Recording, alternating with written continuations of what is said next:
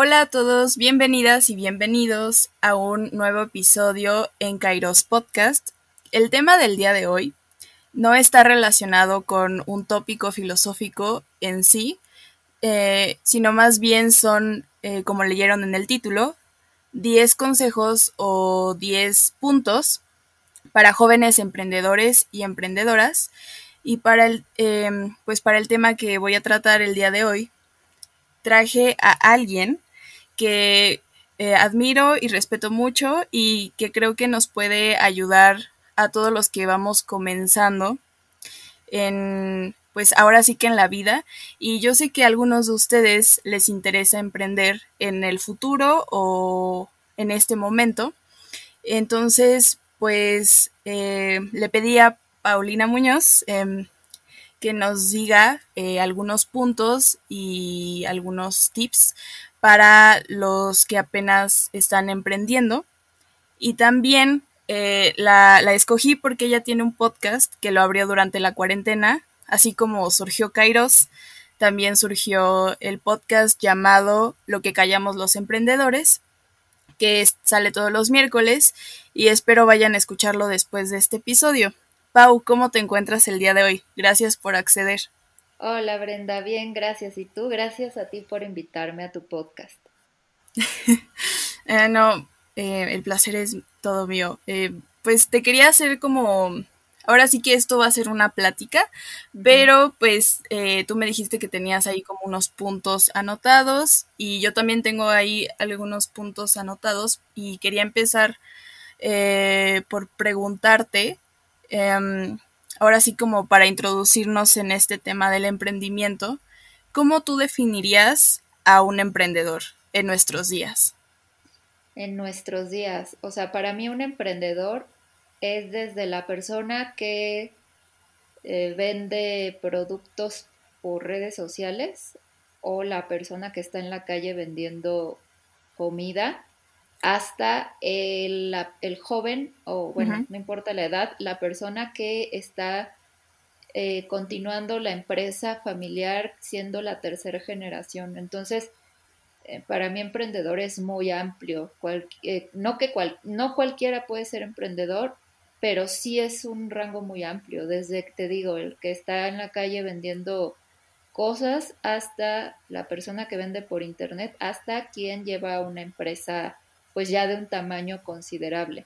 Y es quien, porque no importa el tamaño de la empresa, siempre hay que idear. Entonces, para mí también el emprendedor es quien está siempre innovando. Ok, eh, eso me resulta interesante porque, bueno, en las páginas que ahora sí como que en las que me inspiré para, pues, para la plática, vi que en una parte antes el emprendimiento era como, pues era basado más en la inteligencia de la persona y no tanto enfocado a los negocios. Entonces, ¿crees que se necesita como esta ambivalencia tanto de una estrategia eh, para ser emprendedor o a veces con la simple intuición se puede desarrollar un negocio de la nada? No, yo creo que es un poco de ambas. O sea, eh, parte de lo que se basa mi podcast, como que la, el, em, la base, sí, la base de mi podcast o ¿cómo la inspiración en lo que me inspiré para hacer mi podcast es en un libro que se llama El libro negro del emprendedor.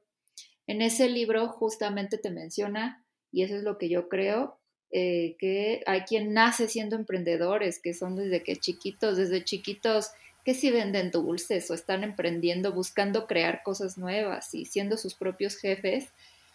Y hay quienes no, tenemos, no nacemos con esas habilidades y con el transcurso del tiempo las vamos adquiriendo. Entonces, yo creo que son ambos. O sea, puedes tener esta intuición de siempre estar creando y siempre estar innovando, pero si no tienes, eh, pues sí, ciertos conocimientos o si no te preparas, al final te vas a quedar atrás. Una visión. Y, al, sí, exacto, y si no tienes una visión, y si, y también al contrario, si tienes como los conocimientos, o sea, no te puedes basar solamente en lo que dicen los libros, porque al final muchas cosas, y es uno de los tips que doy, las vas aprendiendo en el camino. Entonces yo creo que es un poco de los dos. Una cosa se complementa con la otra. Ok. E, es como, por ejemplo, una persona que es muy buena para las matemáticas y una persona a la que le cuesta mucho, pero al final si la persona que es muy buena con las matemáticas no se dedica ahora sí que a pues lo que es como darle una repasada a lo que son las matemáticas y así, puede ser que aunque tenga como esa facilidad, en algún momento la, persona que, pues sí, que, que, sufre más con este tema de las matemáticas, em, le vaya mejor, ¿no? O sea, no, no, muchas veces se basa tanto en que se te da algo naturalmente, sino también es como, ahora sí que la cuestión de perseverancia Sí, es, sí, y sí es mucho de perseverancia. Es como en la escuela. No sé, hay personas que, que a lo mejor no tienen tanta la necesidad de estar estudiando para un examen de matemáticas, como dices, que las matemáticas se le dan muy fáciles. Y hay otras personas que necesitan estarle, ahora sí que talacheando más para pasar un examen de matemáticas. Eh, puede que si tú eres muy bueno en matemáticas te confíes un poco en eso y ya después eh, por confiado te quedes un poco atrás y el que se esfuerza más puede que te rebase. O sea, sí no puedes confiarte tanto en tu capacidad y sí siempre debes estar estarte capacitando, perseverando, porque esto de emprender es de perseverancia y de mucha paciencia. y Algo, algo que te quería preguntar, justo con lo que mencionaste un poco, es em, en qué momento eh, pues una persona decide emprender. O sea, pero me, refiero a que, ¿cuál crees que tú sean las motivaciones correctas por las que una persona pueda emprender? Ya ves que luego em, las personas tienen como, pues no sé, se dedicaron ahora sí que los llamados godines, ¿no? Que para la gente que nos escucha de otros lugares, los godines son personas que trabajan en el sector, pues ahora sí que empresarial, reciben un sueldo, tienen horarios fijos de trabajo, y todo esto, pero pues a veces dicen algunos o la mayoría que es algo pesado y que no les gusta tanto y que lo hacen nada más por, pues ahora sí que para recibir un sueldo, pero ¿cuál, cuál crees tú que sería una buena motivación para iniciar con el emprendimiento? Una correcta motivación o, lo mejor es, yo creo, eh, idear, o sea, ser creativo, crear y aparte aportar algo a la sociedad. Esos dos para mí son bien importantes, que quieras aportar algo a la sociedad. Te puedo decir muchas cosas incorrectas por las que por las que las personas empiezan a emprender. Y bueno, no soy nadie para decir que es correcto y que, es incorrecto, pero más bien, sino que son ya este, ideas medio que te pueden llevar a otro lado que, al final no, no es como emprender. Entonces, que quieras aportar algo a la sociedad para mí es una motivación como muy padre para, para que quieras emprender. Ok, no, si quieres también mencionar, por, por ejemplo, a ti una, una razón incorrecta por, las que, por la que se te haría malo intentar emprender, ¿cuál sería? Porque creo que hay muchas personas que, que a lo mejor se basan en esa pregunta y, y a lo mejor necesitan darle otro enfoque no te digo, no sé si sea incorrecta, pero por lo menos creo que no, a la larga no te va a funcionar o te vas a frustrar muy rápido, es que quieras ser rico. O sea, si quieres emprender para ser multimillonario o millonario, creo que te vas a frustrar muy rápido. Otro ejemplo eh, puede ser ser dueño de tu tiempo. O sea, que se, que se, tiene la idea errónea de que el emprendedor puede ser, puede disponer de su tiempo y no tienen horarios. Eh, pues tampoco, porque tal vez en algún momento puedas llegar a eso, pero el inicio es de estar mucho tiempo dedicándole a tu emprendimiento. Ok, algo que también te quería preguntar, eh, con, o sea, relacionado con lo que mencionas de que a lo mejor muchos de los emprendimientos inician con esto de, ah, pues quiero hacer mucho dinero. También otra de las cosas que encontré fue, por ejemplo, estaba leyendo sobre un profesor de filosofía que fue a dar una conferencia, pues a bachilleratos, ¿no? Sí. Em, y en lo que más se dio cuenta es que estos eh, adolescentes y jóvenes, pues se querían estudiar algo dedicado con, pues ahora sí, con el sector empresarial, ¿no? Y las razones que le dieron a él fue que pues casi casi querían ser sus propios jefes y disponer de su tiempo, que es justo lo que tú mencionas. Eh, pero también a la hora de que él les preguntó en qué querían ser jefes o en qué compañías querían dirigir, o más bien su producto, cuál iba a ser, ellos no, no le supieron contestar.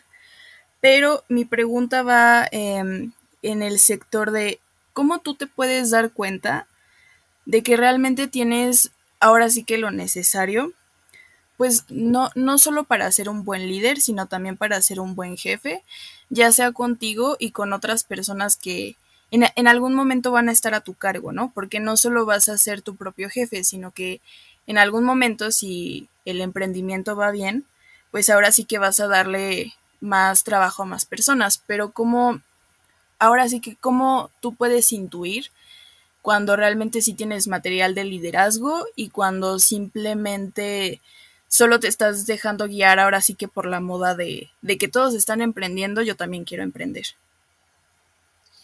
Ay, qué complicado. Todavía yo me pregunto cómo algunas personas están emprendiendo si no tienen madera de emprendedor.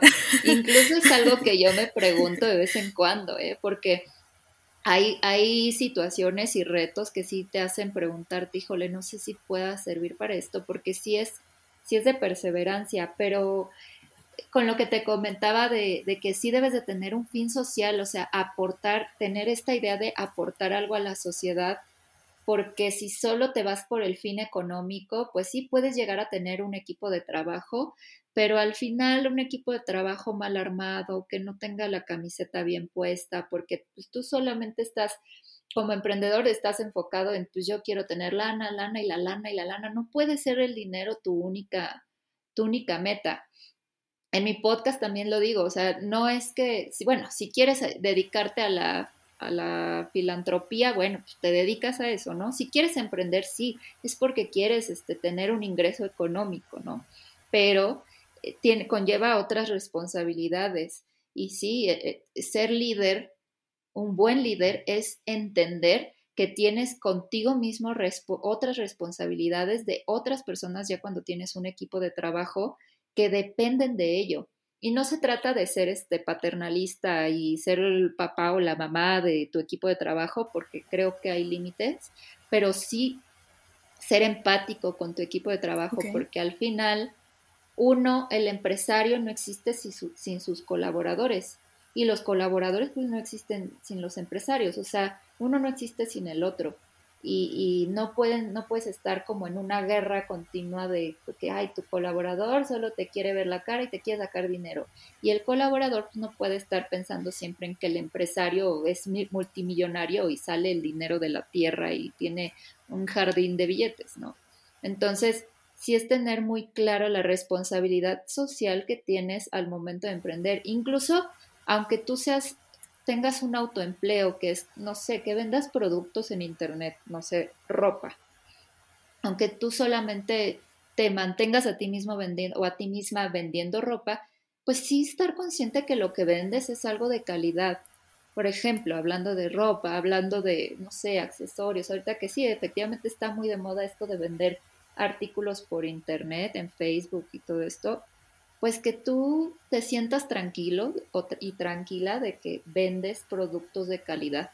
Y no hay nada como yo prefiero dormir tranquila, sabiendo que lo que estoy haciendo es de calidad y que le estoy poniendo todo el empeño. Ahora, y esto es algo que digo, hay, hay empresarios que no tienen esta visión social, tienen una visión más económica y es muy respetable y les ha funcionado.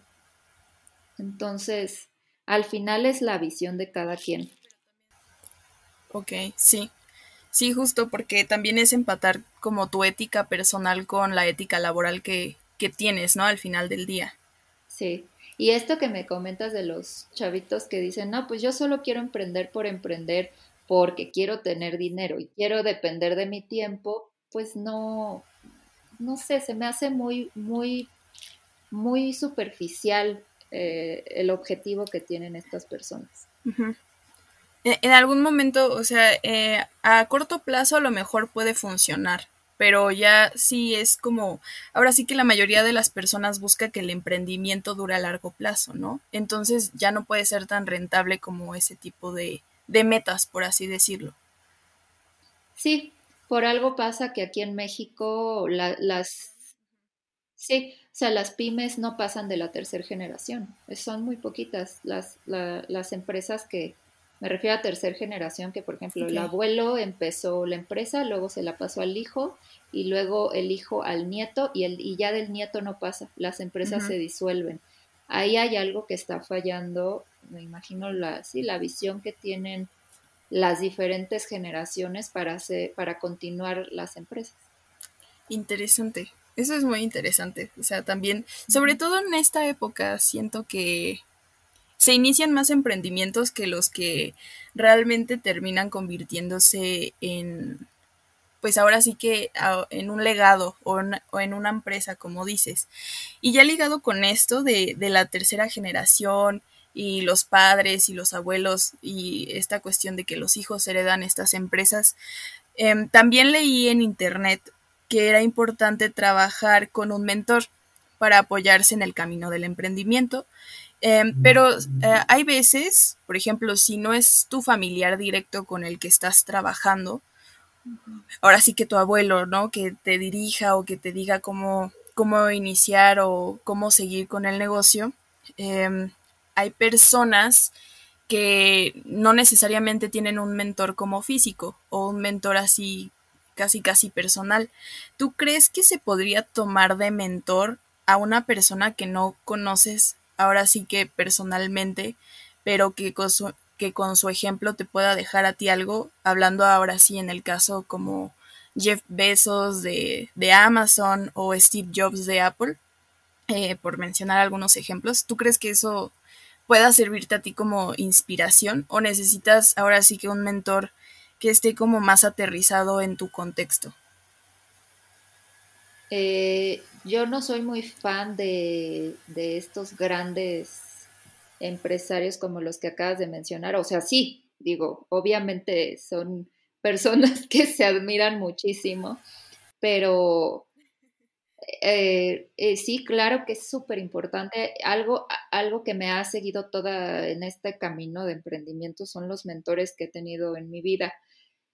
Eh, pues no sé si Jeff Bezos o Steve Jobs, porque creo que sí es importante la situación económica de tiempo y el país en el que te encuentras.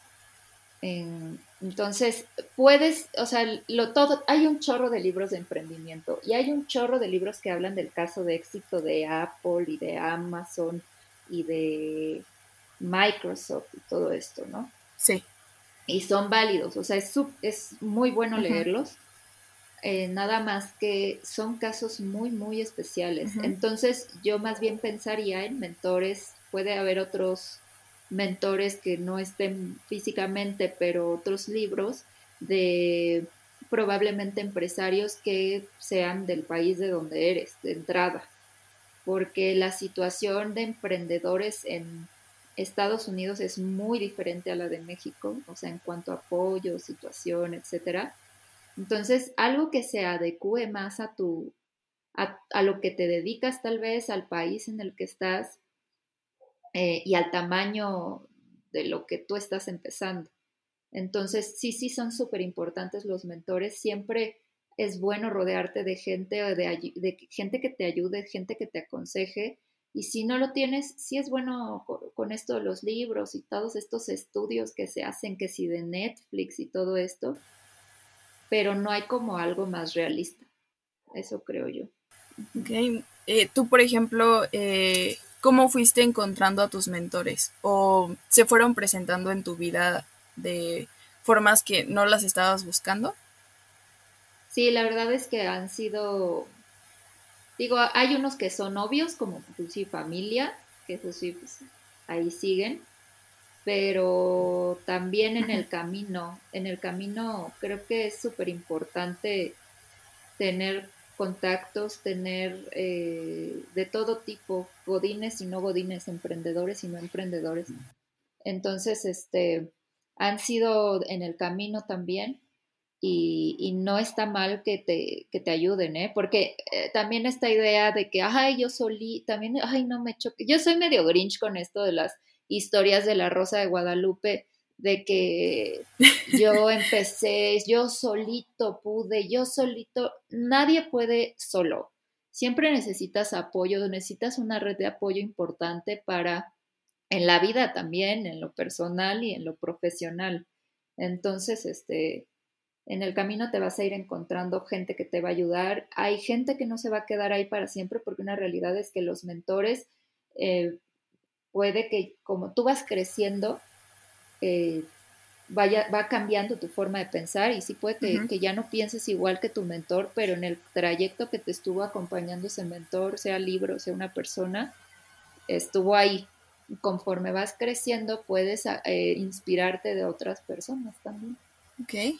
Eso, eso es muy importante, porque luego hay muchas personas, sobre todo los jóvenes, creo yo, de mi generación, que es la centennial, como que, pues sí, quieren hacer todo solos y creen que hay un, un tutorial de emprendimiento, ¿no? O un libro que te va a decir las razones para que tu emprendimiento sea un éxito, pero creo que no hay mejor caso de éxito que una persona que ya lo puso en práctica, sea como sea, por un libro, porque lo hizo desde cero o porque recibió también ayuda de alguien más. Pero creo que sí es importante que también recibamos ayuda en ese aspecto, ¿no? Y también apoyo, como, como le estás diciendo. Eh, también aquí quería preguntar algo, porque muchas veces no se sabe. Hay muchas, muchos jóvenes que ahorita están saliendo o egresando de las universidades y pues ahora sí que cuesta trabajo conseguir un empleo fijo. Eh, algo que quería preguntarte es si se puede comenzar a emprender, ahora sí que ya sea que no vayas a la universidad o si terminas la universidad ya tienes tu título y te pones a emprender de una vez o es importante pasar por este proceso de ahora sí que trabajar en una empresa o trabajar ya sea en una pymes o, o, cómo crees que, sea mejor para, para un emprendedor joven? O sea, tener como este background de, de experiencia trabajando en empresas o empezar desde cero, o ambas pueden funcionar de igual forma. Yo creo que depende mucho de la persona, porque ser emprendedor requiere de mucha, mucha disciplina. Entonces, si no eres disciplinado, sí recomiendo que primero empieces en, eh, trabajando para una empresa para que te disciplines este, y ya después empieces a emprender. Eh, porque si no, si, si, no eres disciplinado, es lo que, te, lo que platicamos de que si tienes que ser inteligente o no y así. Si, si eres inteligente pero no disciplinado, no la vas a armar. Entonces, si no eres disciplinado, sí entra primero a una, a una empresa y, ahora sí que fórmate en eso eh, y ya después aviéntate a emprender. Porque como cuando emprendes estás solito, puedes echar la flojera muy fácilmente, con mucha facilidad. Entonces, este, y depende mucho de, de tu personalidad.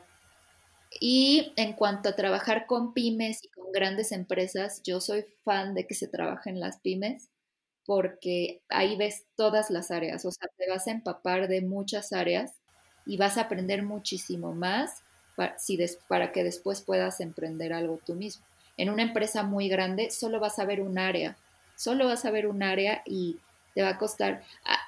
ambas suman, porque lo que tienen las empresas grandes es que tienen todos sus procesos y sus protocolos súper bien armados. Entonces, bueno, para procesos, pues sí, la empresa grandota, pero para experiencia, la pyme para mí, yo empecé en una pyme y después me fui una grandota y aprendí muchísimo más en una pyme.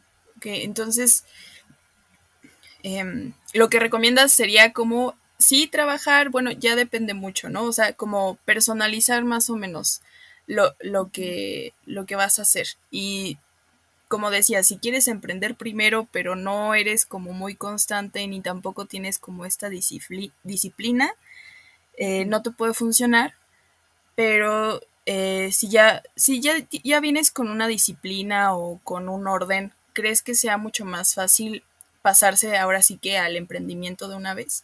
O si, o si tú recomiendas realmente que sí, sí pase por este proceso, ¿no? De estar en una pymes y una empresa. No, o sea, si eres, si eres disciplinado y traes como la, muy claro lo que quieres emprender, aviéntate, hazlo.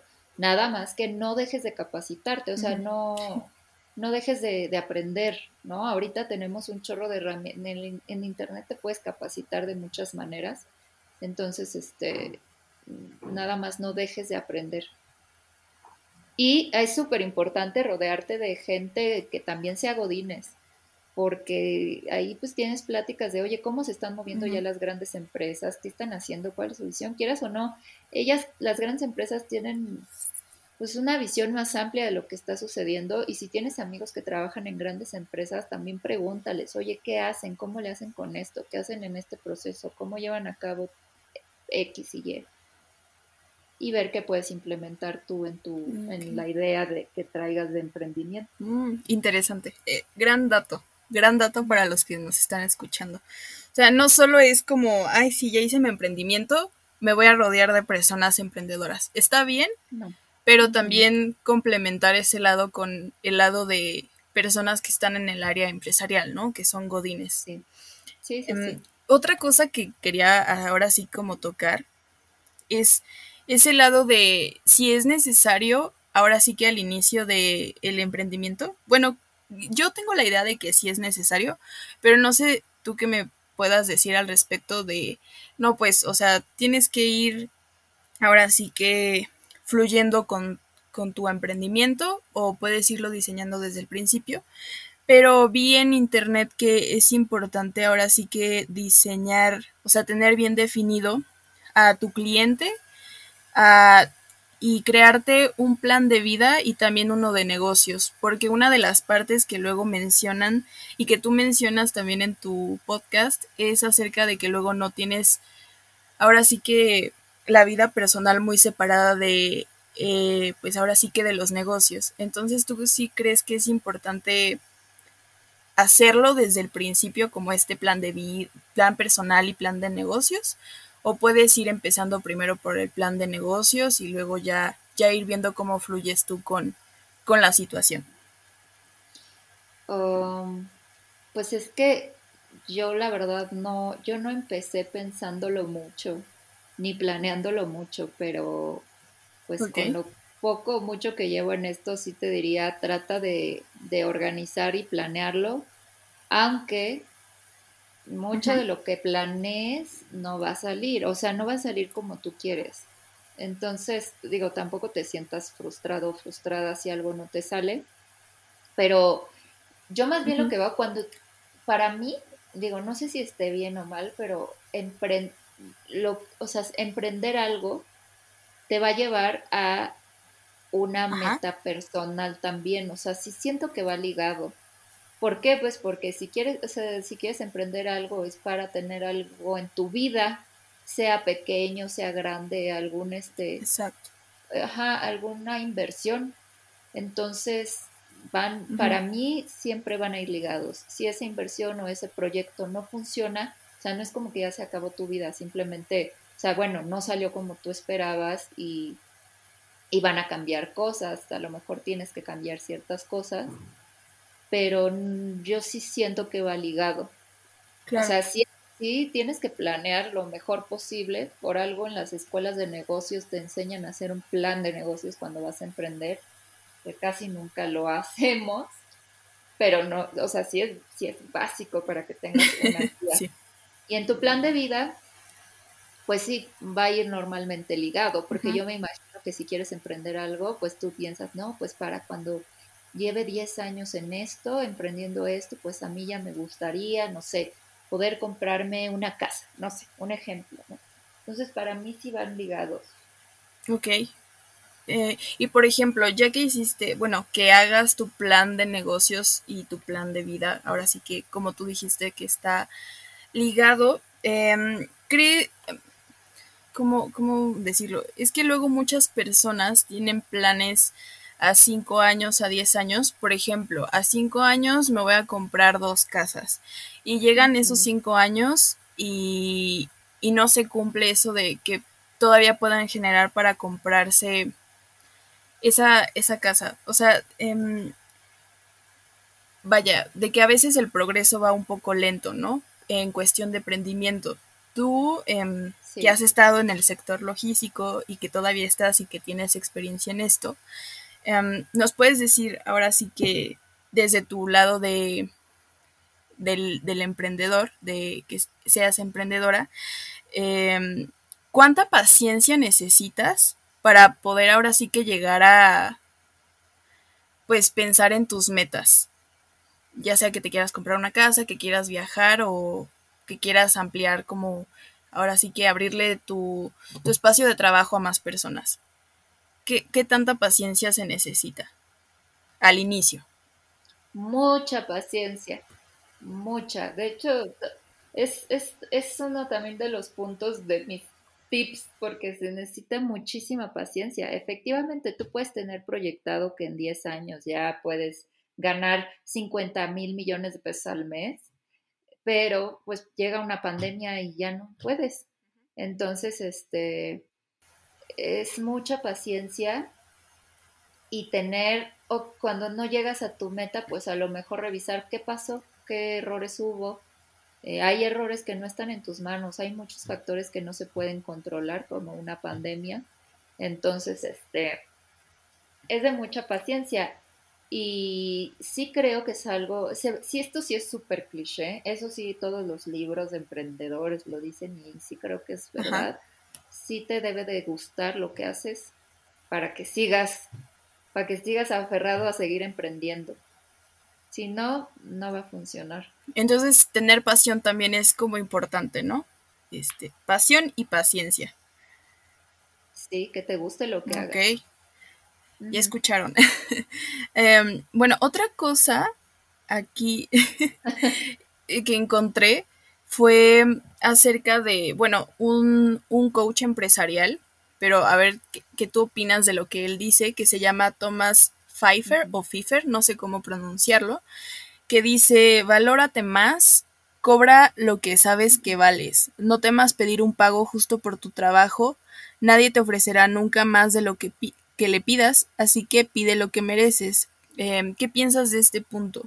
Eh, ¿Piensas que se debe de aplicar desde el principio o te debes de adaptar a lo que ahora sí lo que el lo que el cliente te ofrezca porque todavía no estás tan ahora sí que tan cotizado en la industria, podría decirse?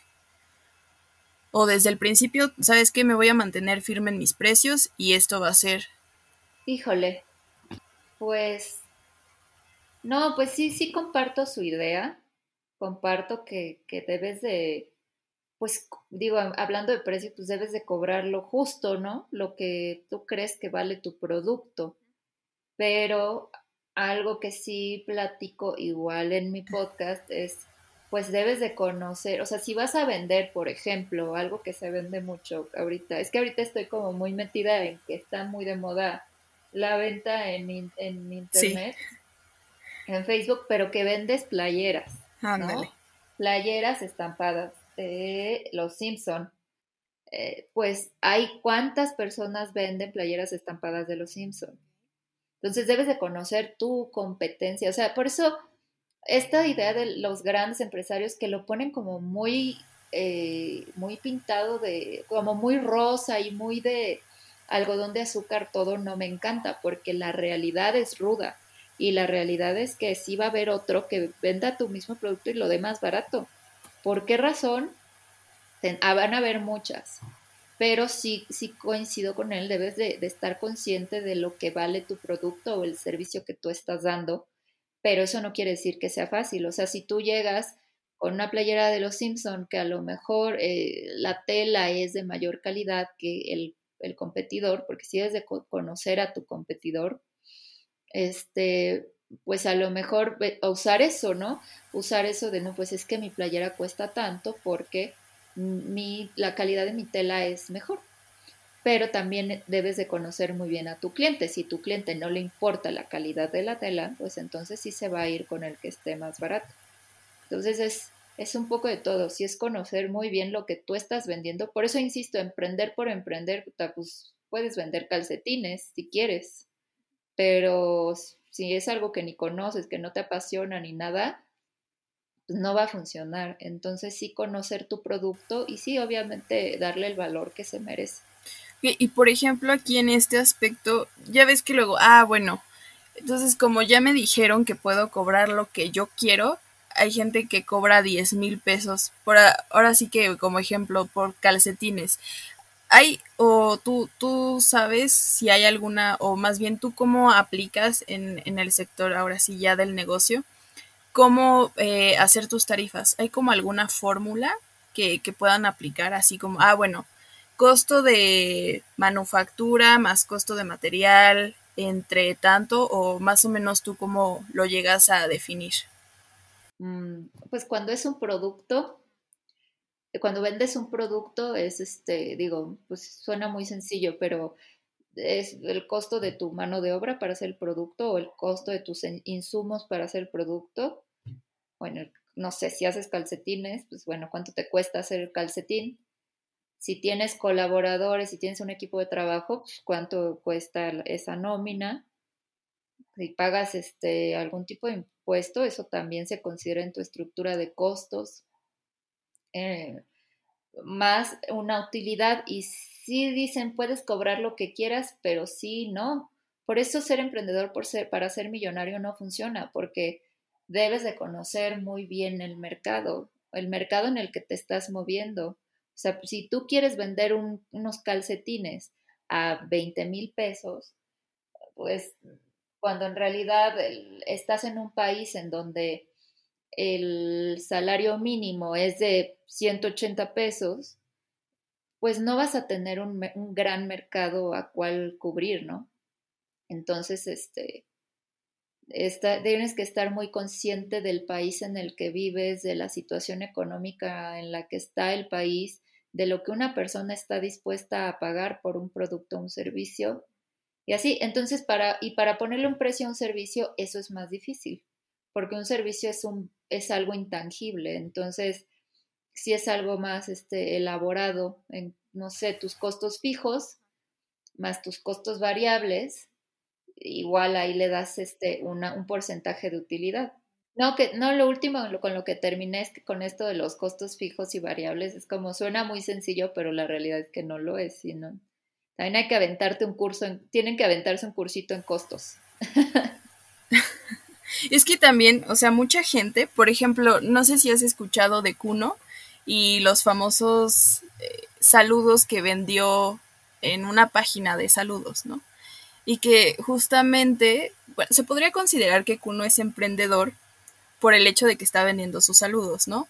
Pero aquí con lo que mencionas de checar que un saludo podría considerarse un servicio intangible, pero y también lo que mencionaste de checar que está que estamos viviendo en un país donde pues ahora sí que el salario mínimo es, como decías, de 180 pesos y que sus eh, visitas vienen más de niños que de adultos y que estaba cotizando su saludo en 1.800 pesos, ahí, ahí él tendría que checar más bien, pues ahora sí que al, a, pues a las personas a las que se está dirigiendo, ¿no? Y pues cobrar menos por esos, por esos saludos que estaba vendiendo. O sea, no, no, yo no voy a meterme en la discusión de si está bien o está mal lo que hizo, porque creo que hay mucha gente que lo podría hacer y también generar ingresos, pero a lo que voy es que, o sea, más bien ahí lo que él debió de haber hecho es, como tú dices, checar más o menos en cuánto lo pudo haber cotizado, ¿no? Porque él es un claro ejemplo de que ay, pues voy a cobrar por mi saludo dos mil pesos y pues X, no me pueden decir nada porque, porque soy cuno, estoy ahorita en auge y me los tienen que pagar, pero también es como pensar a largo plazo si esa estrategia le va a servir, ¿no? Mira, voy a hacer una corrección. El salario mínimo en México ahorita está en 141 pesos. Perdón, me equivoqué. Pero de lo de Cuno, sí, sí me enteré, aunque aunque ya no soy tan de esa generación, pero sí, sí fue algo sonado. En este caso, este, pues no, no, no más bien le funcionó, o sea, le funcionó, ¿no? No sé si ahorita siga vendiendo sus saludos en esa cantidad, pero en este caso a él le funcionó porque me imagino que, o sea, era, no sé si fue de los primeros en empezar a vender sus saludos, porque creo que esto no tiene mucho. Entonces, como, ah, por eso me refiero a la competencia, o sea, si tú ya vas a vender saludos, si tú eres de los pioneros en vender saludos, pues vas a cobrar lo que quieres. Pero cuando empiezan a llegar otros influencers a hacer esto, pues dices, y, la gente que, que, sobre todo aquí, eh, el mexicano es muy fan, es muy fan y son tan fans que por eso llenamos estadios cinco veces para conciertos de Metallica y pagamos boletos carísimos para ver a Björk en, el Auditorio Nacional. el mexicano es muy fan el mexicano está, es capaz de empeñar sus cosas, el papá mexicano es capaz de empeñar sus cosas para que su hija vaya a ver a One Direction o a estos grupos de, de ¿cómo se llaman? Los de... Ah, ajá, los de K-pop, ¿no? De, BTS. Sí, sí, de pop coreano. Ándale. Ajá. Entonces, e, el, el, mexicano así es.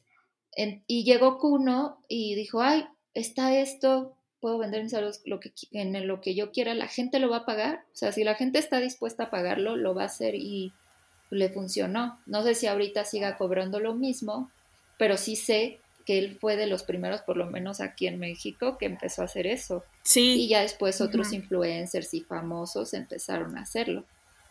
Entonces, pues si la gente lo paga, está dispuesta a pagarlo, pues... lo que sea. Más bien es cuestión de la gente que ordene sus prioridades, yo creo. Sí, también. También un poco unido a eso, ¿no? Porque muchos países sí se sacan de onda cuando se supone que México es un país en vías de desarrollo y de repente sale Cuno cobrando sus no sé cuánto de dinero y resulta que pues la gente luego se está muriendo de hambre, ¿no? Entonces sí, ahí por ese lado te duele la razón de hay que poner sus prioridades en orden. Y de que no siempre te vas a poder dar como lujos, ¿no? Que luego la mayoría, creo que también ese es otro punto, que la mayoría piensa que cuando vas a emprender te puedes dar más lujos que trabajando para una gran empresa. ¿Tú, tú crees, o sea, tú desde tu eh, área de expertise, ¿realmente te das más lujos o realmente estás más ahí como teniendo más responsabilidades? Mm, no, no me puedo dar más lujos, al menos no ahorita, pero sí tienes más satisfacciones que siendo godines.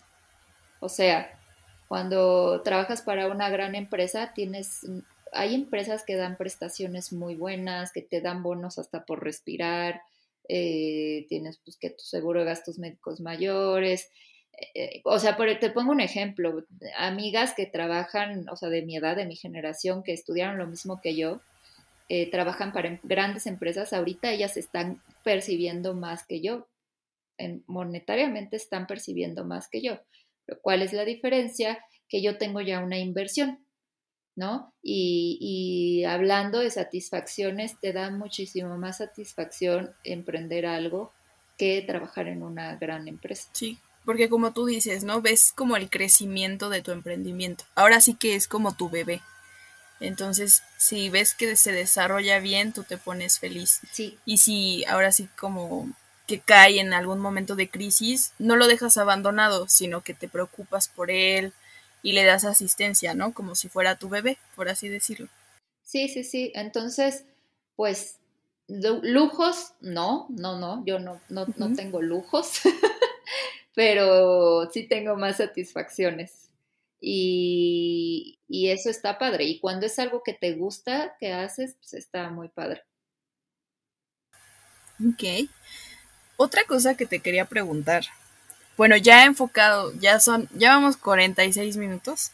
Ya, ya prometo dejar de ir pronto, pero ya para terminar, ahora sí enfocándome un poco más en mi área, quería preguntarte, bueno, yo, yo ya sabes que estudié filosofía, em, pero ¿crees que se puede emprender desde ahí? ¿O realmente hay ciertas carreras o, o, pues ahora sí que, ay, ¿cómo le llaman en, en el poli? Que son como, ah, carreras técnicas, ¿no? O, o ese tipo de, de cuestiones que... Técnicas, Ah, sí, justo, gracias. Que, que pueden ser más fáciles de emprender que otras o todas tienen como la misma posibilidad para, pues ahora sí que para funcionar como emprendedores o crear un emprendimiento desde ahí. Mm, no, yo no creo que sea solo como de una sola rama. Creo que, que también desde la filosofía o lo, lo que tú estudiaste eh, se puede emprender. Al final, eh, emprender es igual a idear. O sea, tú ves, tú ves que hay alguna necesidad en la, en la sociedad que no está siendo cubierta. Así, ese es el origen de emprender.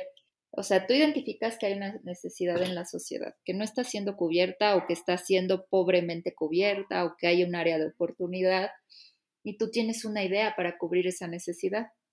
Entonces, pues no sé, o sea, pues, no, no es necesario de un ramo, no tienes que ser del área económico-administrativa a fuerza para poder emprender.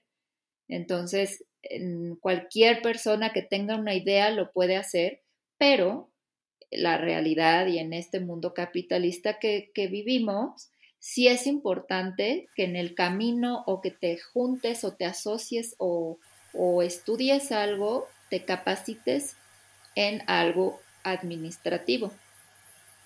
Este, pero no, no es exclusivo de, de, de un área, de una carrera, no, no, no, para nada. O sea, más bien tú dime, o sea, tú que te estás moviendo en este, en esta onda de la filosofía, tú dime si se puede emprender. Sí. Yo digo que sí. concuerdo contigo. Es, este, o sea, sí siento que se puede emprender.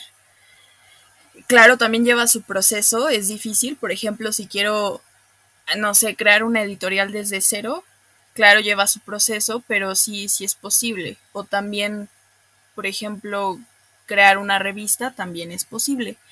Eh, y creo que también enfrentamos los mismos retos que otras personas.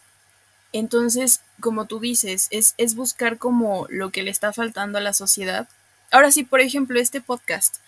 Eh, Michelle Arance y yo nos dimos cuenta de que mucha gente quiere saber de filosofía, que no estudia filosofía, y, pero quiere saber de filosofía no porque se quiera volver experto, sino para complementar otras áreas. Por ejemplo, yo estudié filosofía y no muchas veces me gusta hablar de filósofos. Entonces yo creo que hay otras personas allá afuera que escuchan este podcast y no porque sean expertos, sino porque realmente quieren empaparse de otras áreas que a lo mejor no ven todos los días. Entonces también es como como ver esas áreas también de oportunidad que encontramos o esas grietas que encontramos dentro de la sociedad para ver cómo, cómo enfocarnos en, pues ahora sí que en el área y, saber cómo, cómo aprovechar nuestros conocimientos. sí.